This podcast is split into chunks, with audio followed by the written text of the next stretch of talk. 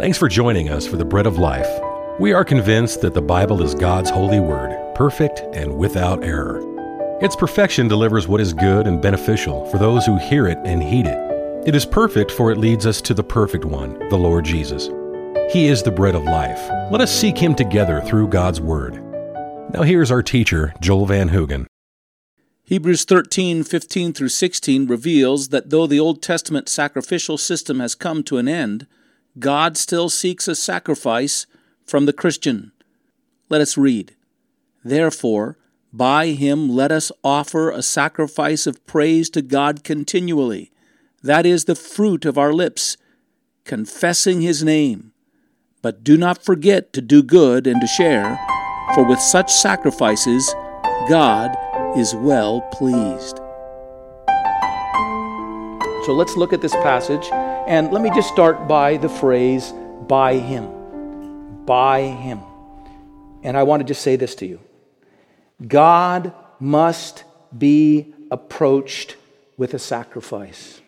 God must be approached with a sacrifice. The whole scheme of worship in Israel was teaching this one basic idea, this one basic and central point. If you're to draw near to a holy God, and you being sinful and unholy, you can only draw near to him with a sacrifice.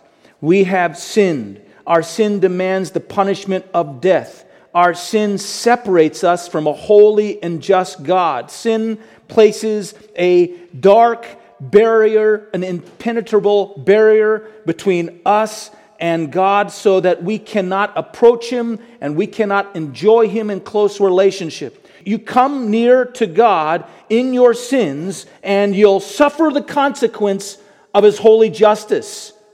We can't do it. We can't draw near to Him. But here's a problem, and the problem is this that there is no sustained life, there is no abundant life apart from God.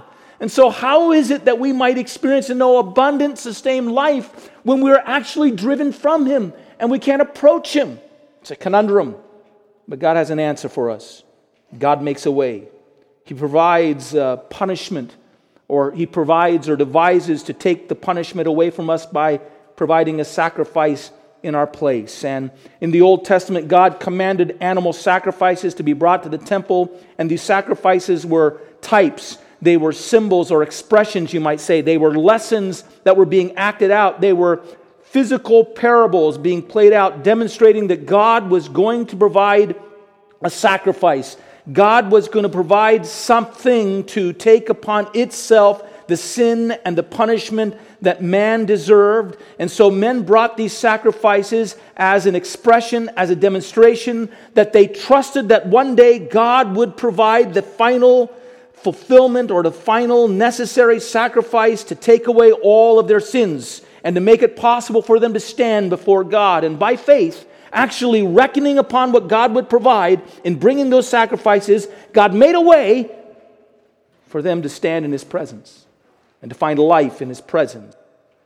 Ultimately, God provided that sacrifice. God has made that pathway for sinful people to come and live in his presence because God has sent his son Jesus Christ. He's come, he's lived the sinless life that we could not have lived ourselves, that we fail to live. He died in our place as the final sacrifice for our sins. Now, listen, that's what it means by saying, by him. By him, you come to the presence of God. By him, you come before him. It's by Jesus Christ, but it's by his sacrifice in your place. It's by the way of the altar that he established at his cross. So, at the cross of Jesus Christ, that represents the sacrifice he paid for your sins, so that you could be forgiven. And God could forgive you because the payment had been made. By him, you come into God's presence. You come near to him. That's why Paul says in 1 Corinthians chapter 2 verse 2, because all of life Everything that's good and right is found in the presence of God, a presence that our sins drive us from. And the only way to find life is to come back into God's presence. And the only way back into God's presence is through Christ and his cross by him. That's why Paul says in 1 Corinthians chapter 2 verse 2, I have determined to know nothing among you except Jesus Christ and him crucified. Why? Because all life all benefit, all future glory, all purpose, all meaning, all life must come by Him. Must come by Him because it's found in the presence of God. So, having approached God through the altar of the cross, having come to God by way of Christ's sacrifice for our sins, because you must approach God through a sacrifice, what do you do? What do you do? That's the question. And our passage gives the answer. Having come to God by this one supreme sacrifice of Jesus Christ, dying in our place for our sins, suffering the atonement and suffering the outpoured wrath of God against sin, having come now that a sacrifice has been made to us, having been come to God by that sacrifice, what are we to do? The passage says this we are to keep bringing a sacrifice. We come by way of the one sacrifice of Jesus Christ, and then having come by that way, we find out that what we do is we continue to offer sacrifices to God.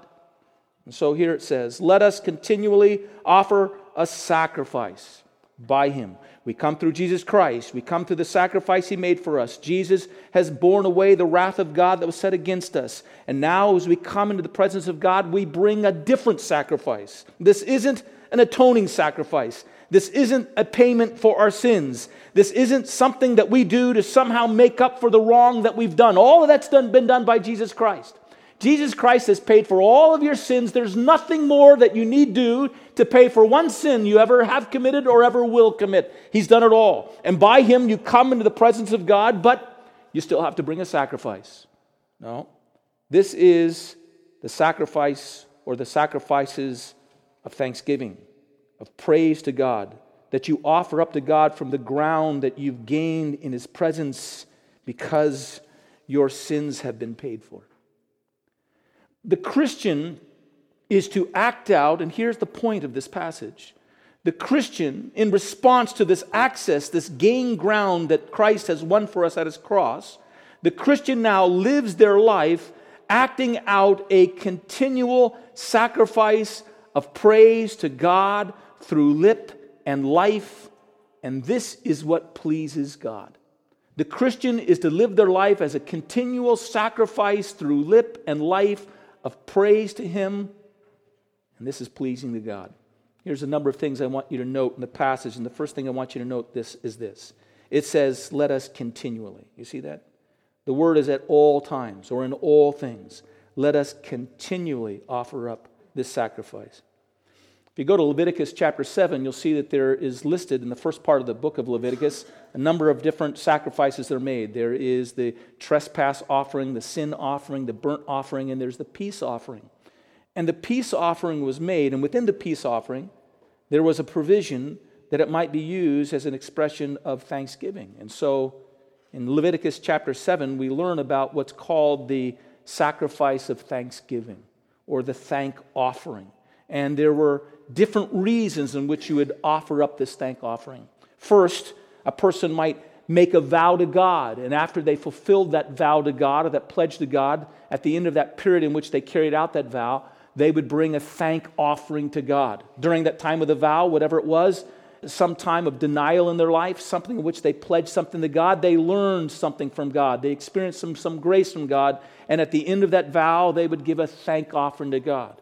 Another individual might just voluntarily bring a thank offering because it has dawned on him as he considers his life how good it is and how God is blessing him and, and just how good God is in general. And so, at different times, because of the impulse of the sense of God's goodness, they could bring a thank offering to God.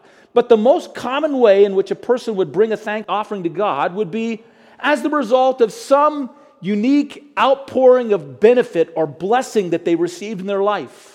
Their ship came in. The trade that they were involved in was uniquely successful.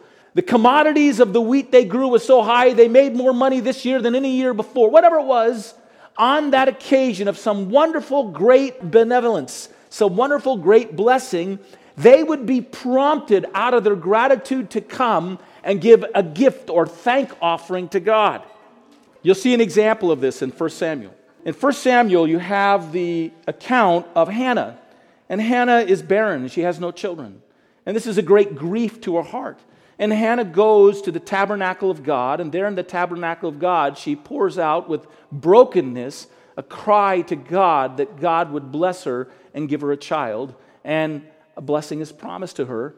Nine months later, she has a child, and the little child's name is Samuel. And the name Samuel that she gives to the child is, it means God has heard. And then at the end of that time, at the end of the period in which after Samuel is born, she weans the child Samuel. It's probably likely in those days, believe it or not, ladies, three years later. And after the baby is weaned, she goes back to the tabernacle, and we're told that she makes an offering before the Lord. She brings a bowl, she brings bread or grain, and she brings wine, which were all ingredients that were made in the thank offering, and she brings it to the tabernacle to give a thank offering to God for this benevolence this blessing of this little boy that God heard her praying for, Samuel. And as she offers it before God in the first part of chapter 2 of 1 Samuel, she says to God, My heart exalts in the Lord. My horn, it means my strength, is exalted in the Lord. My mouth boasts over my enemies because I rejoice in your salvation. She sees through this child that not only God has blessed her with this gift, but it opens up to a view of how God is so powerful and mighty in bringing all and every element of need in her life, including salvation. I can trust God for that as well. There is none holy like the Lord, for there is none besides you. There is no rock like our God. And she brings her thank offering to him. It's interesting, by the way. People didn't do this all the time, they just did it sporadically. They only did it on occasions when they felt uniquely blessed they only did it on those occasions when they felt like their ship had come in. But in our passage, we're being commanded to give the thank offering in Hebrews chapter 13, but we're told to do it sporadically, at all times, always, continually. Offer to God our thank offering. Why? Because our salvation in Jesus Christ, bought for us at the cross of Jesus Christ, has opened up for us an outpoured, unending, infusion or outpouring of God's blessing that will never, never end. It will never diminish, it will only increase throughout all eternity. In light of the blessing that is ours, in light of the unending benevolence that shall never abate itself, never withdraw itself, we are to live our lives out in an ongoing and continual expression of unending, the sacrifice of unending praise. Here's a second thing to note here that this is called a sacrifice. Have you thought of that before? Praise and thanksgiving. It's called a sacrifice. A sacrifice always entails an act of surrender. You're surrendering something up to God. Actually, when they brought the animal and they sacrificed the animal and laid it up, the animal still represented them. They were saying, I sacrifice this to God. Here's an interesting thing. Here's why I think this act, this expression of sacrifice, wasn't in any way an act of atonement. Because if you read later in Leviticus, there was one sacrifice that people were allowed to bring where the animal could have a blemish in it. The animal could have a flaw in it. You know what it was? It was the thanksgiving offering. That could have a flaw in it. Why? Because they're offering up themselves, flawed as they are and utter surrender to God. Thanks for joining us today for the radio ministry, The Bread of Life, sponsored by Church Partnership Evangelism and the Bread of Life Fellowship of Boise, Idaho. To learn more about either one of these ministries, go to cpeonline.org or breadoflifeboise.org. Until the next time, God bless you.